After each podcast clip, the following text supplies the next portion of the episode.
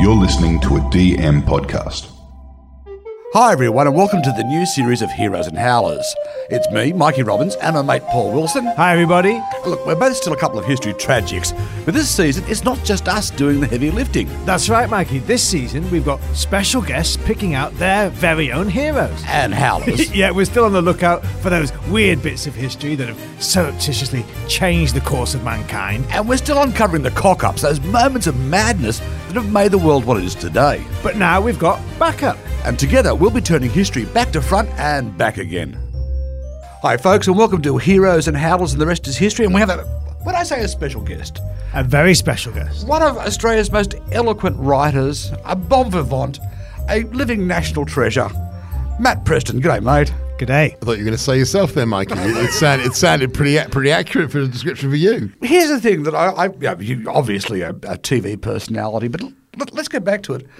The start of your career was the, was the written word, and you Yeah. you write some very pretty sentences, mate. Huh? I, I do I do like the written word. I do like having time to write the written word. And I do also absolutely obsess about my history. And my last last book I book, wrote was all about the history of the, the hundred best dishes in the world. And hmm. I, I love the fact that that when you write a, a book about history.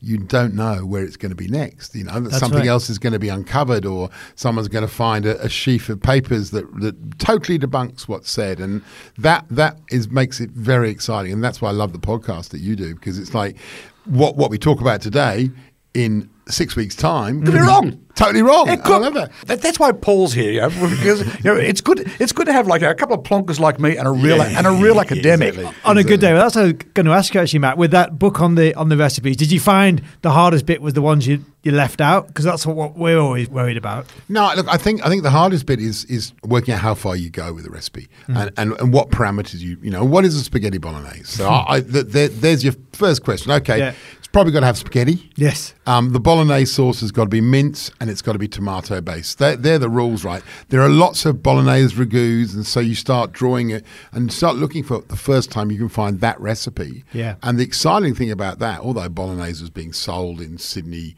um, uh, stores in the 30s, the first recipe isn't from Italy. Oh, really? You kind of know that already. Bolognese is a is a is a is a dish, the, the, dish from Italian migrants, um, but it's basically the first recipe written comes out of an Adelaide paper in nineteen in the nineteen thirties. So way before Elizabeth David wrote it.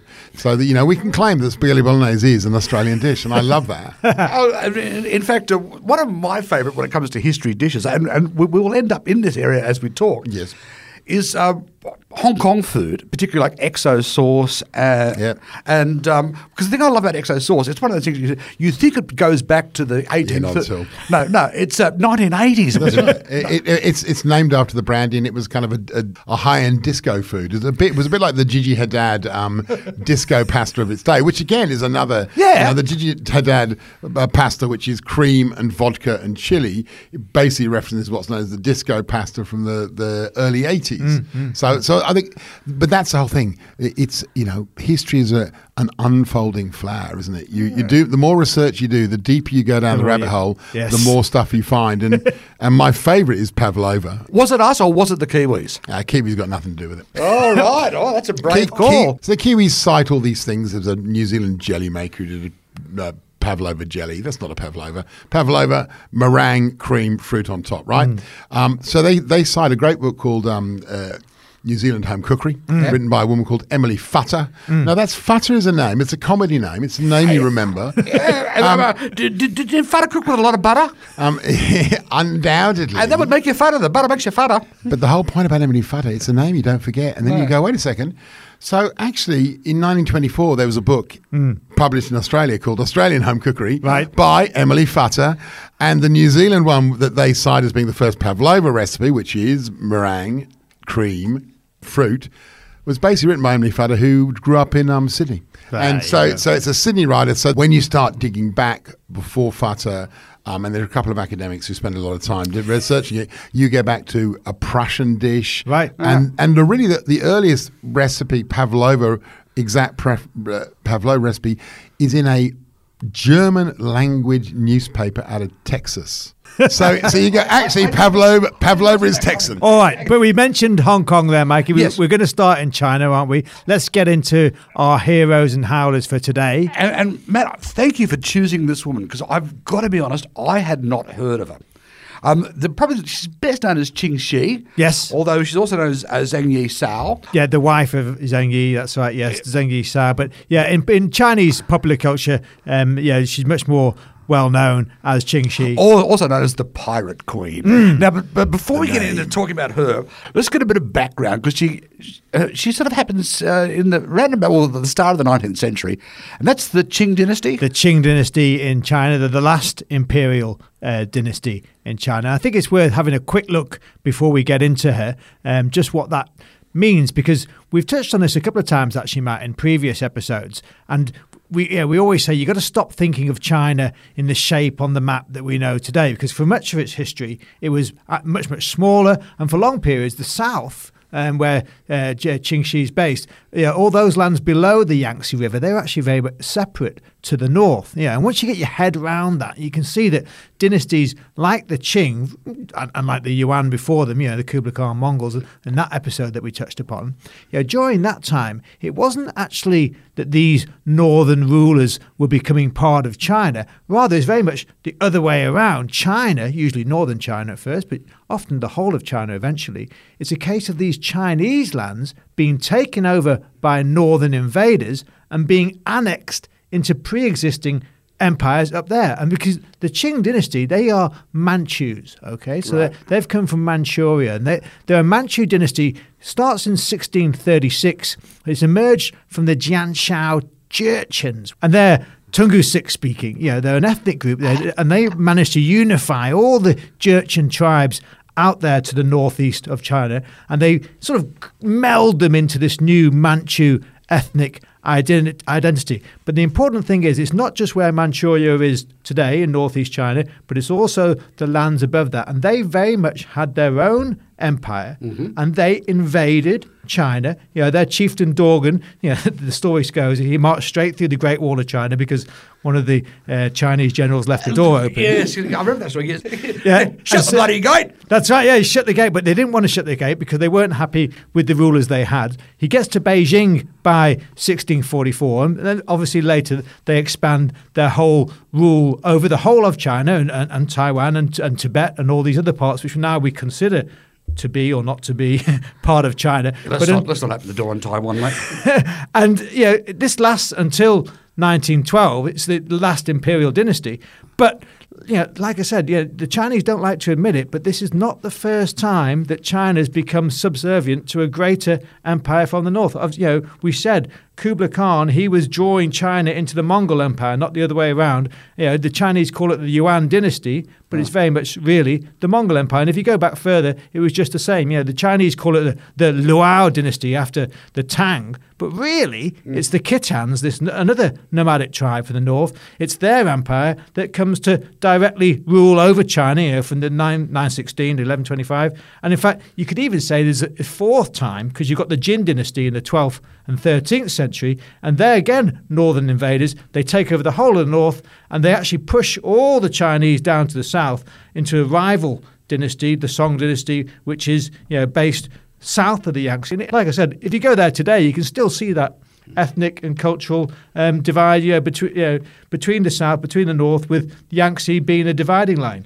Or as Matt and I would say, uh, rice versus noodles. Yes. Absolutely. No, no, so we are talking about Qing Shi. Now, she exists during the Qing dynasty. Now, I'd not heard of her before. How did you first hear about this amazing woman? Um, I, you get asked a certain question endlessly when, when you start doing media, and one of them is, "Who would you like for dinner?"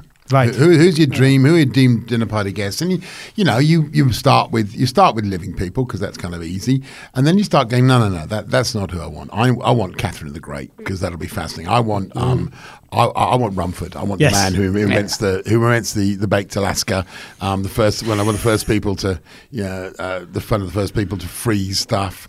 Um, maybe bacon. Um, and then also you want you want someone who's a bit bit wild. And Yes. she came up when I was doing some research on that. and went "What- this what a what a, you know I think didn't she grow up on she grew up on the deck of a you know Well, Of a brothel, well, yeah. well, Her well, mum was ran a brothel, I think. Yeah, so because she was born in 1775.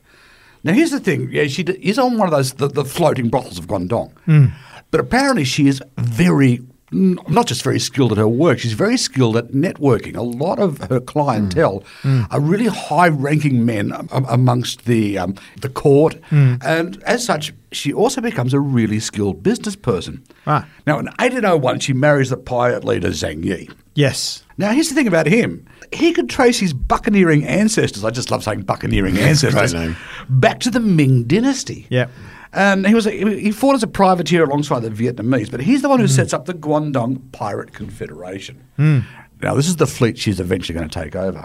And she takes it over in 1807 when he, um, well, he falls overboard He during a falls overboard. That's Oops. right. Yeah. how inconvenient. Yeah. during a typhoon. Well, that's the thing. After he falls overboard, she marries his adopted son. Yeah, it's a bit weird. Well, well, but it actually gets even more confusing because this adopted son, who's her husband, not only was he her lover, but there's a fair chance he was also his lover as well. Ah. Now, Paul, you are much better at Orient pronunciations than me, so I'm going to pass it over to you. Chung A chung po to sai. Chong Po Desai. Now, now, of course, you know, Matt, as you know, he's like the figurehead of their. It's a fleet. You know, we talk about the pirate queen. Blackbeard, at his height, had four ships and about 240 pirates. Hmm. Um, your woman Ching Shi, she's got 60 to 80,000 pirates. that her fleet is enormous. And it's interesting you were saying about previously they'd been fighting for the Vietnamese king and the Vietnamese emperor because, like I said, in the south of China, a lot of people were still very resentful of the powers that be in the north. You know, so it wasn't unusual for southern Chinese, you know, what we now call Cantonese speaking Chinese, to be on the opposite side to the government, if you like. You know, even though her, her new husband, the son of her first husband, is running, up, she is running everything. Hmm. I love this. She, she lays down a whole bunch of rules. Right? All plunder to be given to your superiors who will distribute it. Nice. Disobey once, it's a beating. Twice, it's a beheading. Mm, that seems fair. And it's not really plunder. The official term is now transferring shipment of goods. It's business discussion. uh, don't desert your post or go ashore without permission. First hmm. time, you lose your ears because you obviously haven't been listening. Second time, it's a beheading. And now, when it comes to female prisoners, any sexual assault against a female prisoner, it's a beheading. Right. However, when it comes to consensual relationships between pirates and prisoners, you've got to ask the captain's permission. And if the male pirate then goes on to cheat on his new wife, it's a beheading. In fact, there's a lot of beheading going on. She, she, um, she's, she's big on beheadings. In fact, if you took an, an attack on a ship without an okay from her, it's a beheading. Now, Matt, um, J- Qing Shi, these days she's featuring more and more in Chinese popular culture. Hmm. How did you first come across it. I'm, I'm slightly obsessed by pirates, and and, and it, it's pretty exciting. And you know, the, the I love the whole. The interesting stuff is some of the the, the more d- democratic ways that the pirate ships ran in terms of equal shares Yeah, and yeah. double share for the captain, and mm. and voting captains in and out, and you know, not the sort of stuff you expect when you No. think of pirates. But I also am fascinated by by these the power behind the throne. So mm. Yes. I'm thinking of you know, there's a there's a wonderful woman called Bertha Palmer, who um, husband's the richest man in Chicago. He builds this massive um, hotel, but she's running it. When the hotel burns down, she's the one who raises the money to rebuild the hotel. She's also the one that is responsible for inventing the brownie. So these women who tend to get lost in history, you start when you start digging, you start thinking. This is amazing, and you're absolutely right. The size of that navy, and uh, that you imagine how rich those trade routes were. Because, Yes. you know you got you've got tra- trade routes from India uh, obviously lost a lot of money, but that trade route between China and India has been Yeah. massive since the first century. Well, that's it because the British East India Company, that's already, and the Portuguese, they're already in there, and that's probably one of the main reasons that's driving the piracy in the first place because the locals are so annoyed that you Yeah. know they're trying to. to it, it's a good fifty years before we get to the Opium Wars, but already, even this early nineteenth century, there's a lot of antagonism against the foreign powers, isn't there? In fact, Qing Shi actually wins several naval battles against the Portuguese. And, they, and Matt, you were talking about the business.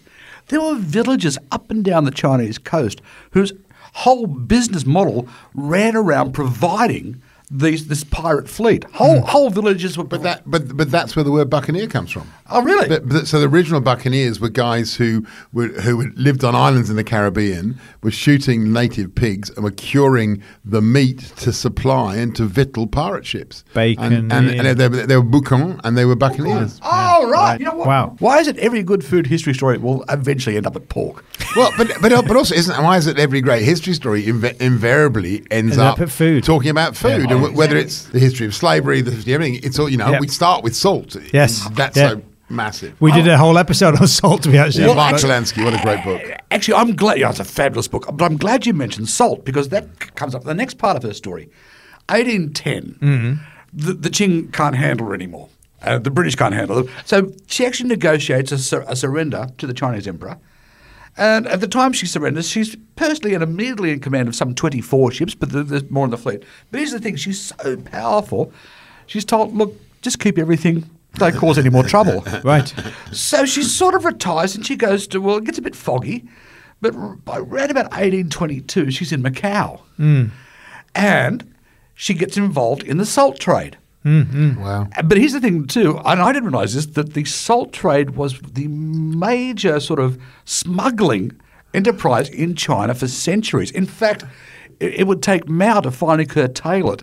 In fact, there was still salt smuggling going on in communist China up until the 1990s. So, question: Is that the smuggling of salt, or is that smuggling stuff buried in the salt? It's the smuggling of salt. Yeah, the real, they actually Wow. needed the salt. A lot of it you would come over the mountains from Burma. I know there were two land routes. There was the, the old horse road, which they said that a lot of salt used to come on um, as well from Southeast Asia, um, because it, it was such an important staple, as we Sure. said in our episode. Until everyone realised that we're actually all standing on salt, and it's only you just got to find it. Everyone thought it was only to be found in mines, and therefore very, very valuable. Sure, and hence why salt gives us words like salary and hallmark. Yes, that's right. But it wasn't just the salt trade she, she got involved in. She fell back on some of her old business dealings. yes. She opens a tea house, which is lovely. Yes. She opens a gambling den and several brothels.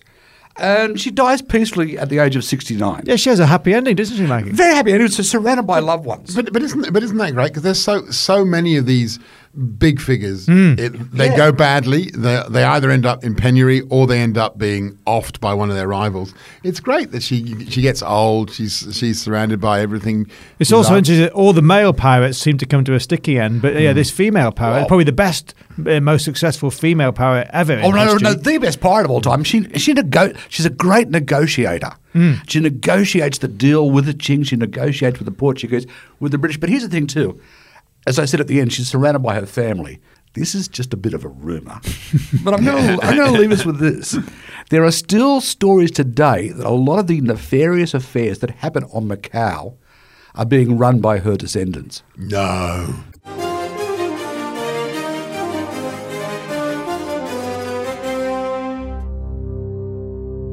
Right, folks, you listen to Heroes and Howlers, and the rest is history. Our special guest today is the wonderful Matt Preston. Matt, thank you so much for coming in. Thank you. No, I, I can't think of anything more fun than talking history. I love it. I love it. I'm, I'm surrounded by one really bright person and Mikey Robbins. Which Yes. is, it's a dream combination. I think see, you know how the show works. Absolutely. I It's- love it's that. perfect. Yeah, I'm enthusiastic and Paul's right. That's right. Well, But en- enthusiasm goes a long way. That's it. Speaking of which, now there will be howlers in this story, but the central character in the next tale we're about to tell is once again someone I hadn't heard of before. And so when you suggested it, I went off and read about him. And What a fascinating character.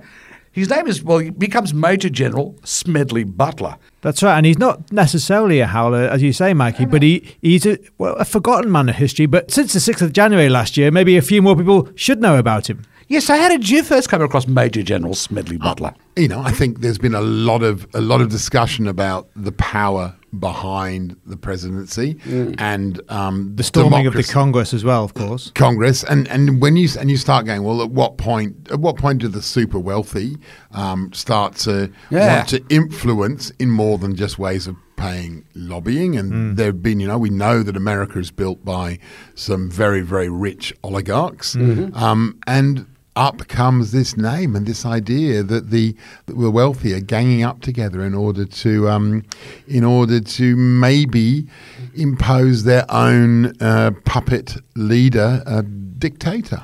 Which goes down in history as as the business plot, hmm. also known as the Wall Street push, which I kind of hmm, like. yeah. So I think we should get a little, little bit of background on Smedley. Smedley Butler is born in 1881 to a hmm. prominent Quaker family, and his parents are actually Republicans, and his grandfather's a, a Republican congressman.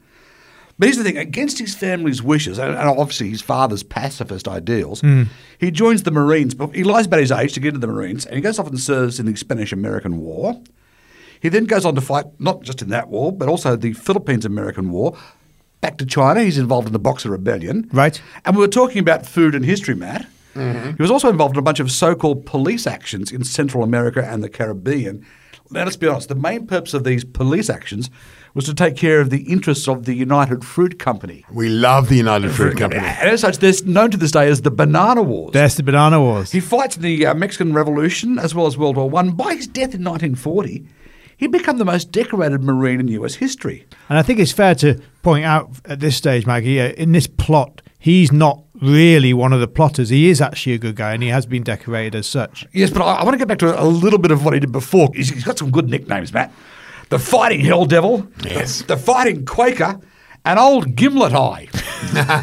now, this comes back from the, when he's fighting in Grenada and he had malaria. Right. and he was living on lime juice Right. and, and, and, and quinine. And of course, now these days, a gimlet is a, a, a gin based cocktail. Gin- Gin and lime. And which brings me to the next point about old, old Smedley.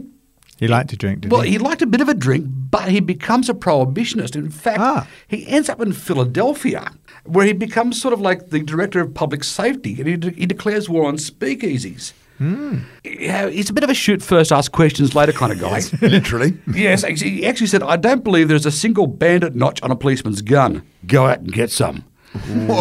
Now, during his time, some praised his work, but there was a whole bunch of problems about civil rights. He, you know, he had roadblocks set up. But other thing, he loved a checkpoint. Loved a checkpoint. I think, I think, too, which sort of got him out of favour with the Philadelphian uh, elite. He loved going on the radio. Right. And he loved a bit of a swear. ah. Well, I suppose that's what he made his name with his talks, didn't he? Well, yes, ex- exactly. And in fact, it's one of his talks that gets him into trouble next. The Mussolini case.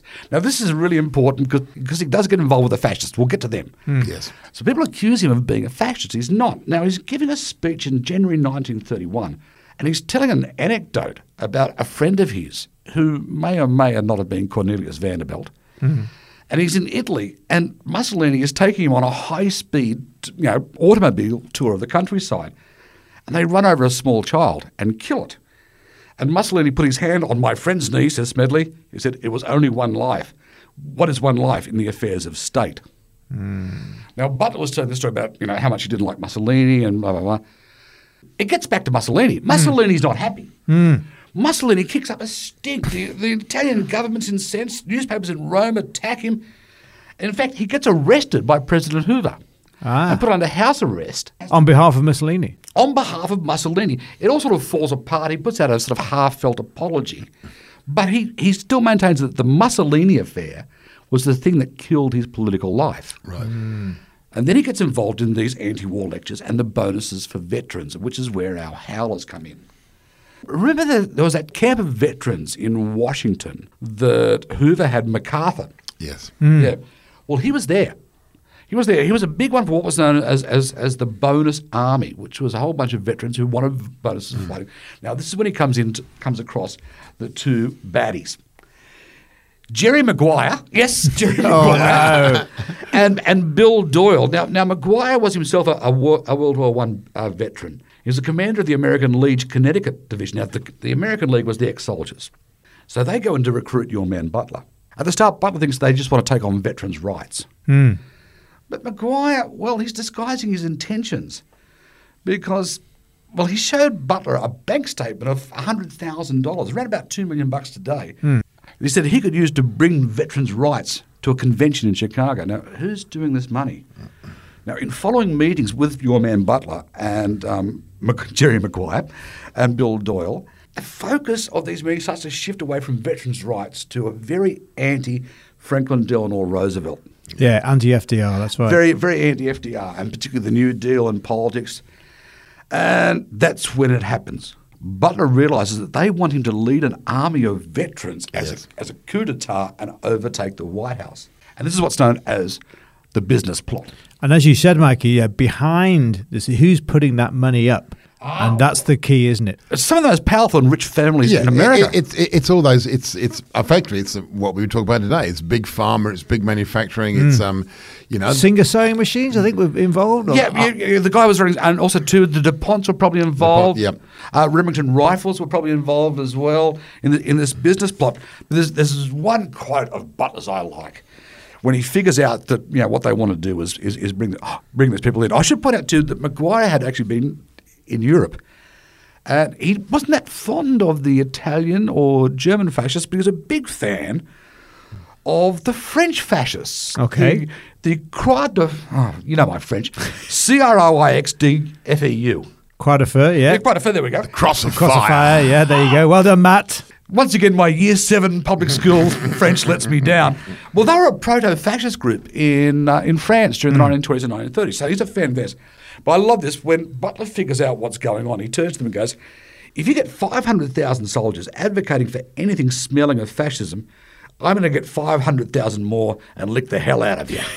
Good, good man. He's a good man. and um, so he, he then goes to the FBI. Um, it ends up in the papers. There's an inquiry. But Matt, as you were saying before, there's so much vested interest, you know, behind these nut jobs.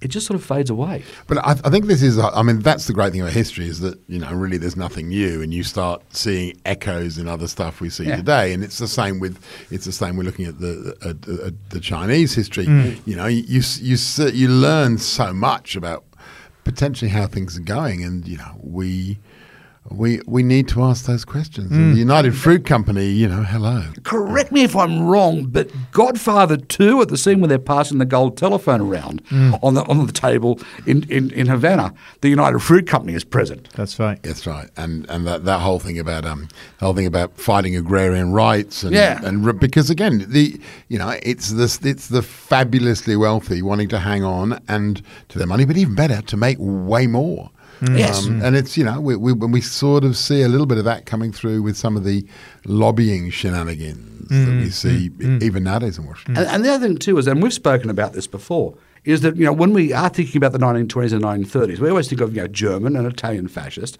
maybe Mosley, and if you're Australian, maybe the New Guard. But pretty much every Western democracy had some fascist group going Fascist on, movement, yeah. From the Kiwis. Yeah, that's true. No, the New Zealand apparently were, were, weren't, weren't big, very keen. No, no, they had a couple of nut jobs, but they never got organised. But as we said in that ep earlier on, didn't we, Mikey? Uh, in America, there really was a strong right-wing presence. You know, um, obviously you got the Ku Klux Klan, you got the the, uh, the National Rifle Association as well. Which um, the links between the the three points in that triangle are, are, are quite easy to trace. And as you were saying at the start too, Matt, was that whole thing about these these far right wingers trying to get public identities on board. I mean, apart from Butler, who was by this stage a military hero, Charles Lindbergh gets involved, makes a few statements he would regret. A few ill-advised statements. Mm. Yes, you describe them as. let's be kind and leave it at that. Oh, I think I think it's that thing, isn't it? When they have the committee meeting and they, they investigate this, and people just go, "That could never happen here." But in your opinion, Matt, what was it that really highlighted it for you that this was such an important, you know, ending, as it were? Well, I, th- I think it's this idea that that it's such a ridiculous, over the top Hollywood fantasy story hmm. that everyone at the time just went, "That cannot be the case. And there's a, you know, the the, the McCormack Dickstein committee Yeah. actually researched this. They went out and, and their their rule, the line was there is no question that these attempts were discussed, were planned, and might have been placed in execution when and if the financial backers deemed it expedient. Um, and th- so at that time, people just did not believe it. But it's you know now we know that it was happening and these things were coming to pass. And it, it's a it's a wise reminder that sometimes, and look, I'm no conspiracy theorist, but sometimes ridiculous ideas sometimes maybe need to be looked at a little bit more closely. Or if if I could be a little more shallow, keep an eye on the right wing nut jobs. And the very very wealthy. All right, folks, so there you go. Any questions, any comments, just drop us a line on all your social media Twitter, Facebook, Insta, whichever you prefer. That's right, and always the same handle at the rest is hist. The rest is hist, and you'll find all that in the show notes. And wherever you're listening, don't forget to like, subscribe, comment on whichever platform you happen to use. It's always good to get your feedback. Yes, keep it all coming. Lots of fun And lots of maps. and lots of new guests to look forward to. Paulie, we've got guests galore, each with their very own hero and howler. In the next episode, we talk to author, historian, social media sensation Esme Louise James about sword fighting, opera, sexuality, and one of ancient Greece's weirdest philosophers.